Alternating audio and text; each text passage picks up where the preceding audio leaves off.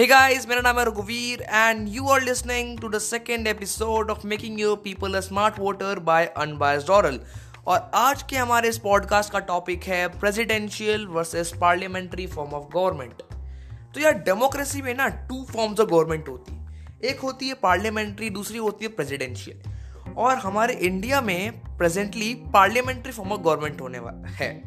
अब अगर मैं आपको बताऊँ तो ये जो आज का पॉडकास्ट होने वाला है वो कुछ तीन चार सेक्शंस में होगा। सबसे पहला सेक्शन होगा इंट्रोडक्शन सेक्शन जिसमें हम बात करेंगे दोनों फॉर्म ऑफ़ गवर्नमेंट की डेफिनेशन के बारे में। उसके बाद होगा हमारा मेरिट्स एंड डी मेरिट्स का सेक्शन और उसके बाद होगा that which form of government would be better for India और लास्ट में मेरे ओपिनियंस के साथ हम करेंगे वीडियो को कंक्लूड तो स्टार्ट करते हैं यार प्रेसिडेंशियल फॉर्म ऑफ़ गवर्नमेंट से। थोड़ा सा इंटरेस्टिंग है ये।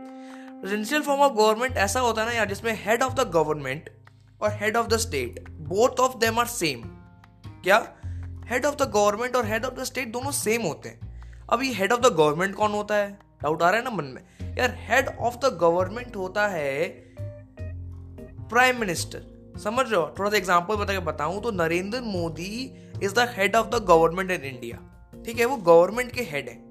But who is the head of the state head of the state is the president तो रामनाथ कोविंद हमारे इंडिया के हेड ऑफ़ द स्टेट हैं और नरेंद्र मोदी अपने हेड ऑफ़ द गवर्नमेंट ये तो पार्लियामेंट्री की बात हो गई यार। बट हम बात करें प्रेसिडेंशियल की, जिसके बारे में अभी हम पढ़ रहे हैं तो प्रेसिडेंशियल जो है यार, वो फॉर्म ऑफ़ गवर्नमेंट में हेड ऑफ़ द गवर्नमेंट और head of the state same होता है, जैसे यूएस में। यूएस में प्रेसिडेंट जो होता है, वही हेड ऑफ़ द स्टेट है और प्रेसिडेंट ही हेड ऑफ़ द गवर्नमेंट है। अब होता क्या है कि हेड ऑफ़ जो प्रेसिडेंट होता है प्रेसिडेंशियल फॉर्म ऑफ़ गवर्नमेंट में, वो एग्जीक्यूटिव ब्रांच को लीड करता है। ठीक है? He is not the head of the legislature he is the head of the executive अब एग्जीक्यूटिव क्या बला है भाई? देखो डेमोक्रेसी में एक चीज़ होती है legislature the one who make the laws executive the one who implement the laws and there is judiciary who check whether the law is implement, implemented properly or followed by the citizens or not. ठीक है? कुछ समझ आया? Legislature जिसने law बनाया executive जिसने law को execute किया और जुडिशरी वो जिसने चेक किया कि लॉ ठीक से एग्जीक्यूट हो रहा है कि नहीं और लोग उसका पालन कर रहे हैं कि नहीं। तो यार इसमें ना प्रेसिडेंशियल फॉर्म ऑफ़ गवर्नमेंट में जो प्रेसिडेंट होता है he is the head of the executive branch और इसका जो हेड है, उसको हम बोलते हैं प्रेसिडेंट अब कंट्रीज़ जिसका एग्जांपल जहाँ पर प्रेसिडेंशियल फॉर्म ऑफ़ गवर्नमेंट होता है, वो है US Afghanistan, Brazil, Maldives, Nigeria और थोड़े और. अब हम देखते हैं थोड़े से मेरिट्स और डी मेरिट्स का सेक्शन तो भाई देखो, सबसे पहले हम बात कर लेते हैं मेरिट्स के. तो प्रेसिडेंशियल फॉर्म ऑफ़ गवर्नमेंट में ना avoid of misuse of power होता है. ठीक है? What avoids misuse of power the presidential form of government में misuse of power avoid की जाती है, जिससे कंट्री थोड़े ठीक तरीके से चले। यहाँ पे स्टेबल फॉर्म ऑफ़ गवर्नमेंट होती है, जो कि पॉलिटिकल इविल्स जैसे करप्शन से थोड़ा दूर रहती है। होता क्या है ना यार डेट अगर इसमें थोड़ा एक कॉन्ट्राडिक्टिंग स्टेटमेंट भी आ सकता है, वो बन बार में इसके बारे में क्लियर करता हूँ। अगर प्रेसिडेंट सुप्रीम पावर है, ठीक है प्रेसिडेंट है द सुप्रीम पावर वो नंबर वन है। पूरा इम्प्लीमेंटेशन उसके अंडर है और पावर शेयर नहीं की गई है। तो अगर अगर आपको सिर्फ़ प्रेसिडेंट अच्छा खासा मिल गया तो आपके गवर्नमेंट में या आपके कंट्री में ज़ीरो करप्शन होगा। अगर अच्छा मिला तो। बट इसका थोड़ा कॉन्ट्राडिक्टरी भी कंडीशन हो सकता है कि भाई पावर शेयर नहीं हुई और अगर प्रेसिडेंट बेकार निकला तो भाई फिर तो देश डूबेगा। ठीक है? तो यहाँ पर डिस्ट्रीब्यूशन ऑफ़ पावर बिल्कुल नहीं होता, ये चीज़ आपको याद रखनी है। इसलिए अगर प्रेसिडेंट अच्छा है तो there is no misuse of power and almost zero corruption quick decision होते हैं. It's type of dictatorship rule यार. डिक्टेटरशिप रूल जैसा है थोड़ा बहुत. थोड़ा बहुत है भाई. इट्स डेमोक्रेटिक ठीक है? क्विक डिसीज़न होते हैं यहाँ पे. डिसीज़न ना सीधे प्रेसिडेंट लेता है. तो वो जल्दी से इंप्लीमेंट हो पाते हैं. ठीक है? वो प्रेसिडेंट को ज़्यादा मेंबर्स को कंसल्ट नहीं करना पड़ता. वहाँ पे सिर्फ़ वन मेन गवर्नमेंट है. The rule of only one हमारे पार्लियामेंट में लॉ पास करने पड़ते हैं कैबिनेट मिनिस्ट्री से कंसल्टेंस लेनी पड़ती है, थोड़ा टाइम लगता है डिसीज़न इम्प्लीमेंटेशन में। यहाँ पर ऐसा कुछ नहीं होता, ठीक है? तीसरा जहाँ पे जो पॉइंट है, वो है no party influence in presidential form of government the executive is free from the evil part of the influence in is daily administration ठीक है? उसको किसी पॉलिटिकल पार्टी के लेजिस्लेचर से कुछ घंटा फ़र्क पड़ता है। ठीक है? उसको बस अपना काम करना है that he have to do his executive work legislature वहाँ पे अपना लॉ बना रहा है, उसको बस उसको एग्जीक्यूट करना है। पॉलिटिकल ईविल से वो दूर है, ठीक? अब हम थोड़े बात कर लेते हैं, यार डी मेरिट्स क्या है? डी मेरिट से यार, अगर आपका एग्जीक्यूटिव थोड़ा सा लेस रिस्पॉन्सिबल निकल गया ना, जैसे मैं पहले बता रहा था, अगर आपका एग्जीक्यूटिव थोड़ा लेस रिस्पॉन्सिबल निकल गया, और लेजिस्लेचर कुछ होल्ड नहीं है उसके ऊपर तो यार ये बहुत बड़ी प्रॉब्लम हो सकती है। एग्जीक्यूटिव कुछ काम धंधा ही नहीं करेगा, फिर क्या करोगे? पड़े रहोगे। उसके बाद deadlock between executive and legislature कोई स्ट्रिक्ट सेपरेशन ऑफ़ पावर यहाँ पर बहुत स्ट्रिक्ट है यार, ठीक है? मतलब मतलब लेजिस्लेचर अलग है और ये अलग है एग्जीक्यूटिव ठीक है?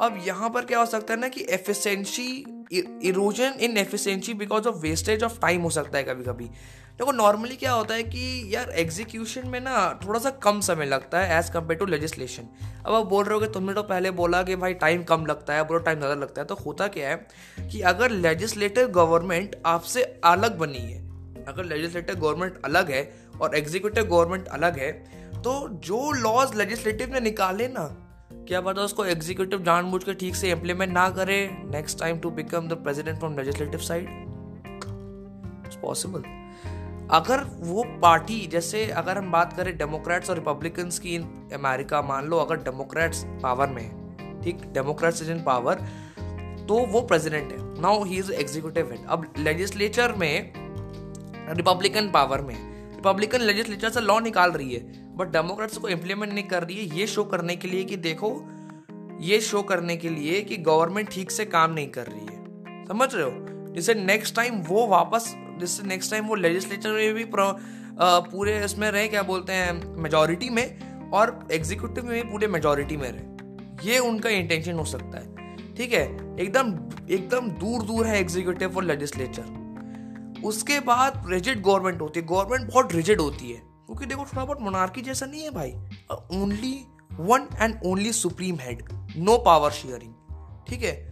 अब ये मैंने बात कर ली D merits of presidential system की। थोड़े से और मैं थोड़ा जल्दी से ब्रीफ में बता दूँ आपको। तो इसमें देखो सबसे मेन जो इसका जो वो है ना यार डी मेरिट वो यही है कि सुप्रीम हेड होता है। एक ही बंदा हेड होता है। एक बंदा हेड होता है पावर शेयरिंग नहीं होती। पावर शेयरिंग नहीं होती तो सारी कम्युनिटी की बात सुनी ही नहीं जाती ठीक से। ठीक? अब हम बात करते हैं यार पार्लियामेंट्री फॉर्म ऑफ़ गवर्नमेंट की। तो पार्लियामेंट्री फॉर्म ऑफ़ गवर्नमेंट में क्या होता है ना? पार्लियामेंट्री फॉर्म ऑफ़ गवर्नमेंट में हेड ऑफ़ द स्टेट और हेड ऑफ़ द गवर्नमेंट दोनों अलग अलग होते हैं। क्या? अलग अलग होते हैं। लास्ट टाइम क्या था? प्रेसिडेंशियल में हेड ऑफ़ द स्टेट भी प्रेसिडेंट होता है हेड ऑफ़ द गवर्नमेंट भी प्रेसिडेंट होता है। बट इन पार्लियामेंट्री जब अभी हम पढ़ने जा रहे हैं, उसमें head of the state is different person and head of the government is different person ऐसा कैसे? हमारे इंडिया में head of the state is Ramnath Kovind who is the president क्या president is the head of the state head of the government कौन है? Prime minister Narendra Modi. He is the head of the government and head of the cabinet ठीक?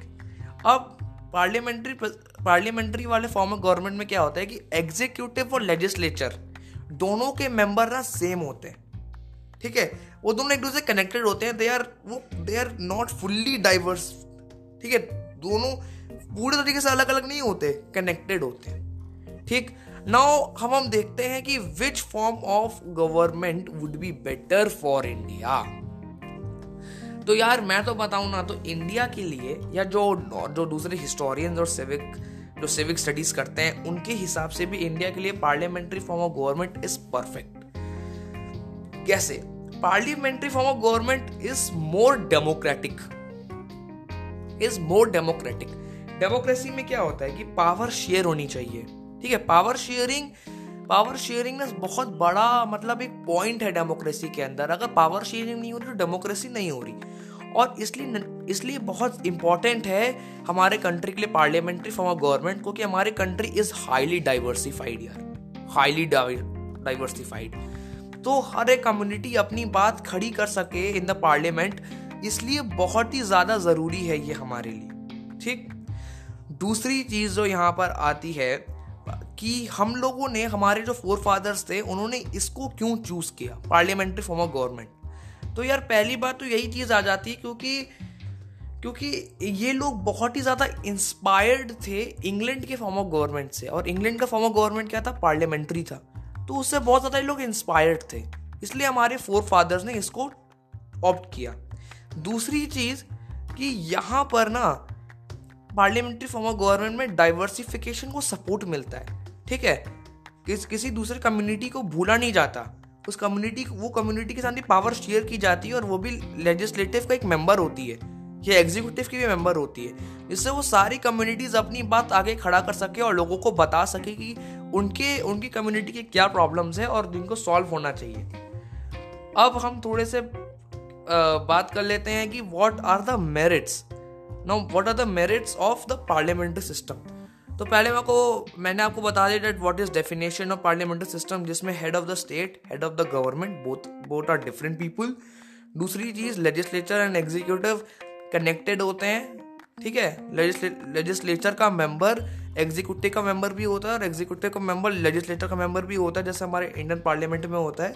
Prime minister prime minister Narendra Modi is present in the parliament also he is an executive member और जितने members जैसे हमारे सुषमा स्वराज हैं like she is dead but वो भी ऐसी member थी शी वॉज़ फ्रॉम लेजिस्लेचर फिर वो फॉरेन मिनिस्टर थी एग्जीक्यूटिव में राजनाथ सिंह वो भी हमारे पार्लियामेंट में थे एज अ लेजिस्लेचर और he is also in home minister in executive department तो sorry now it's now he is defence minister तो इस टाइप से ना लेजिस्लेचर और एग्जीक्यूटिव दोनों साथ साथ होते हैं इसमें।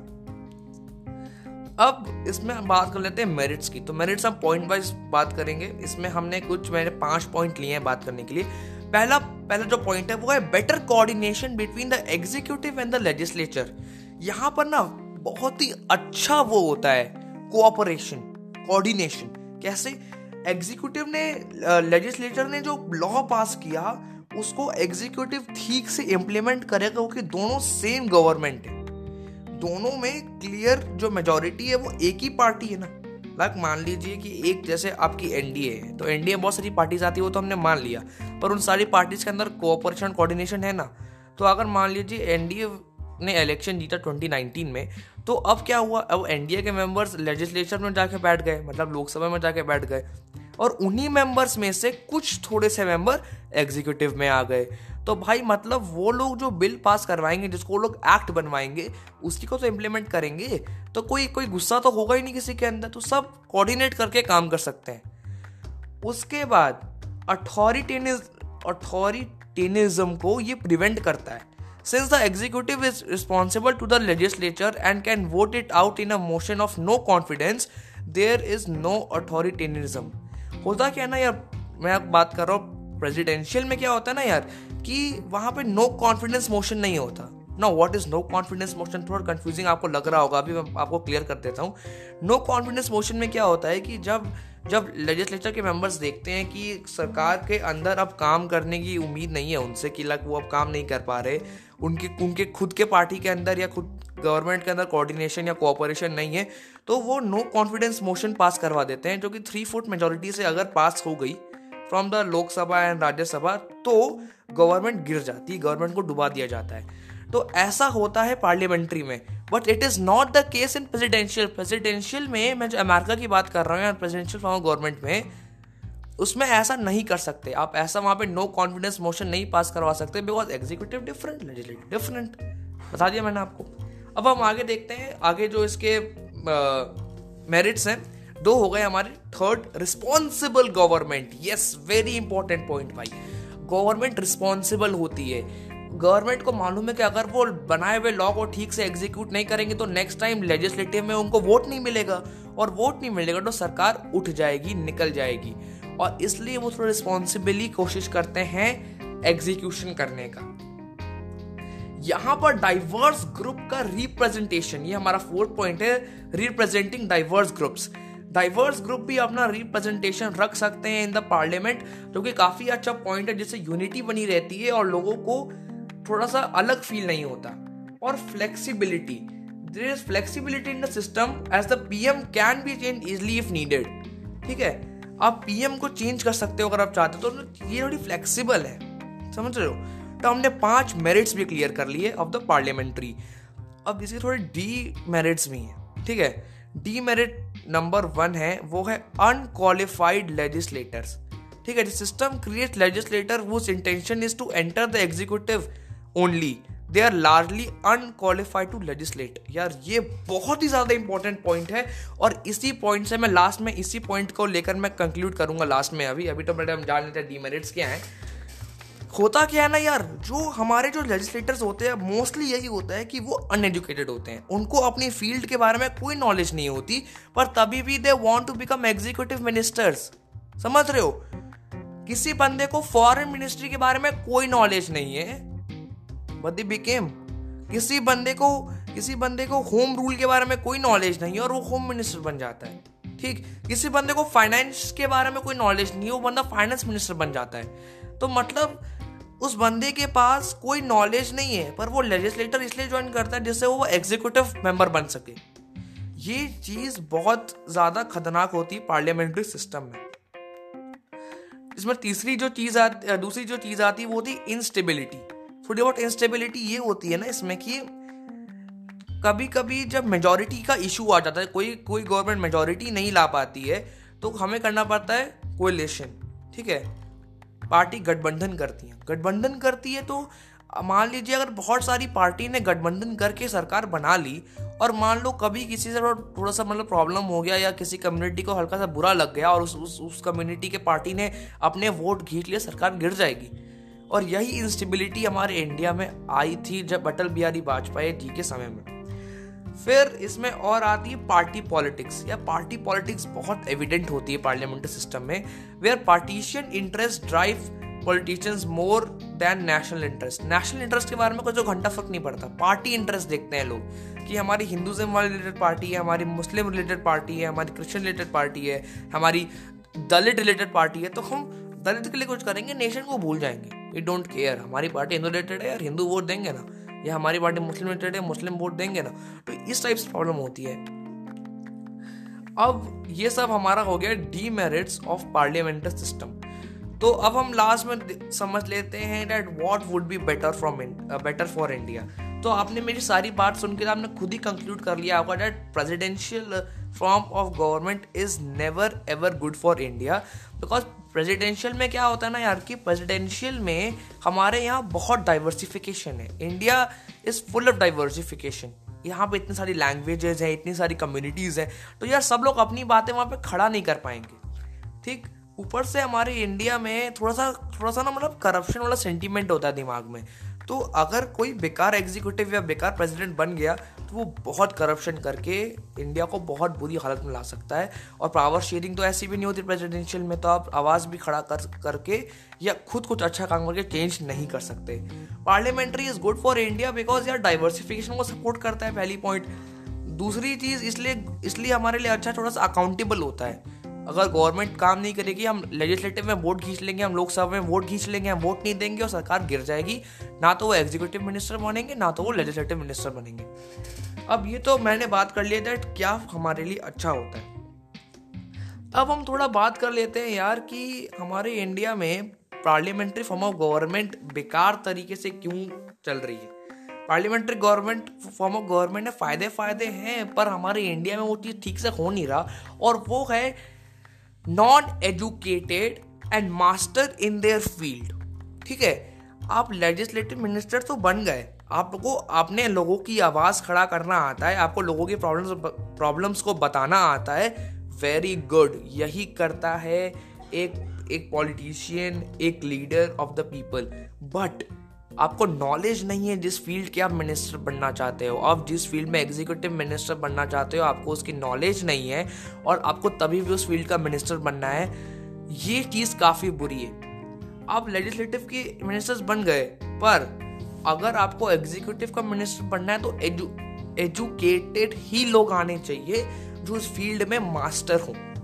ये चीज़ बहुत बड़ी प्रॉब्लम हो जाती है। दूसरी बात यार, हमारी कंट्री में वोटिंग स्टाइल जो कि अभी जो वोटिंग सेल वाला जो स्टेटमेंट है भाई। It was not in my mind और ये मेरे माइंड में ये जो क्रिश बंदा है, मेरा जो दोस्त है, वो मेरे माइंड में उस बंदे ने इस चीज़ को डाला और फिर मुझे याद आया कि हाँ यार, इसके बारे में थोड़ा बोलना चाहिए। बट हो ऐसा रहा है दैट इन आर कंट्री आपको मैं बताऊँ तो वोट करने के दो पर्सपेक्टिव हो सकते हैं। The first perspective is to is to check who is the member who is representing your constituency कौन है वो M P M L A जो आपको वहाँ पर रिप्रेजेंट कर रहा है? आप उसका काम देखो। दूसरा पर्सपेक्टिव हो सकता है कि आप ये चेक करो कि आपको कौन सी पार्टी पसंद है, जो पार्टी से आपको उम्मीद है कि वो काम कर सके। अब दोनों पर्सपेक्टिव के लिए एक स्पेसिफिक डिबेट है, जिसका एक एंडलेस लूप है। ठीक है? दोनों जो डिबेटें हैं, वो अपनी जगह पर ठीक है। ओके अब वो चीज़ बिल्कुल आपके ऊपर होती। इसमें it's perfectly based on you कि आपको कॉन्स्टिट्युएंसी का मिनिस्टर देखकर वोट करना है या आपको पार्टी को देखकर वोट करना है। दोनों चीज़ें ठीक है। अगर आप नेशनल लेवल पर सोचो तो अगर आप एक यूनिफाइड पार्टी को इलेक्ट करते हो तो वो पार्टी को अगर वो पार्टी अच्छी है और उसको अच्छे मेजर्स लेने आते हैं तो वो पार्टी अपने बिल्स आराम से पास करवा पाएगी। बट अगर आप कॉन्स्टिट्यूंट मिनिस्टर देख के करोगे तो वो अलग अलग कॉन्स्टिट्यूंट मिनिस्टर भेजते रहेंगे और ऐसे बहुत सारे अलग अलग हो जाएँगे। अब अगर अलग अलग कॉन्स्टिट्यूंट मिनिस्टर हो गए बहुत सारे तो भाई कोई बिल ही नहीं पास कर पाएगा। कोई बोलेगा, ये मेरे कम्युनिटी के अगेंस्ट है भाई, ये मेरे कम्युनिटी के अगेंस्ट है, ये मेरे कम्युनिटी के अगेंस्ट है। तो कोई बिल लेजिस्लेचर से पास ही नहीं हो पाएगा, लोकसभा राज्यसभा से पास ही नहीं हो पाएगा। और यही बहुत बड़ी प्रॉब्लम आ जाती है। इसलिए हमें सिर्फ़ अपने फ़ायदे के लिए नेशन के फ़ायदे के लिए भी सोचना पड़ता है। इसलिए दोनों डिबेट्स अपनी जगह पर ठीक है। It's perfectly based on you what you want to choose if you find that the constituent minister is doing good और नेशनल लेवल पे भी वो पार्टी ठीक कर रही है तो आप उसको इलेक्ट कर लो।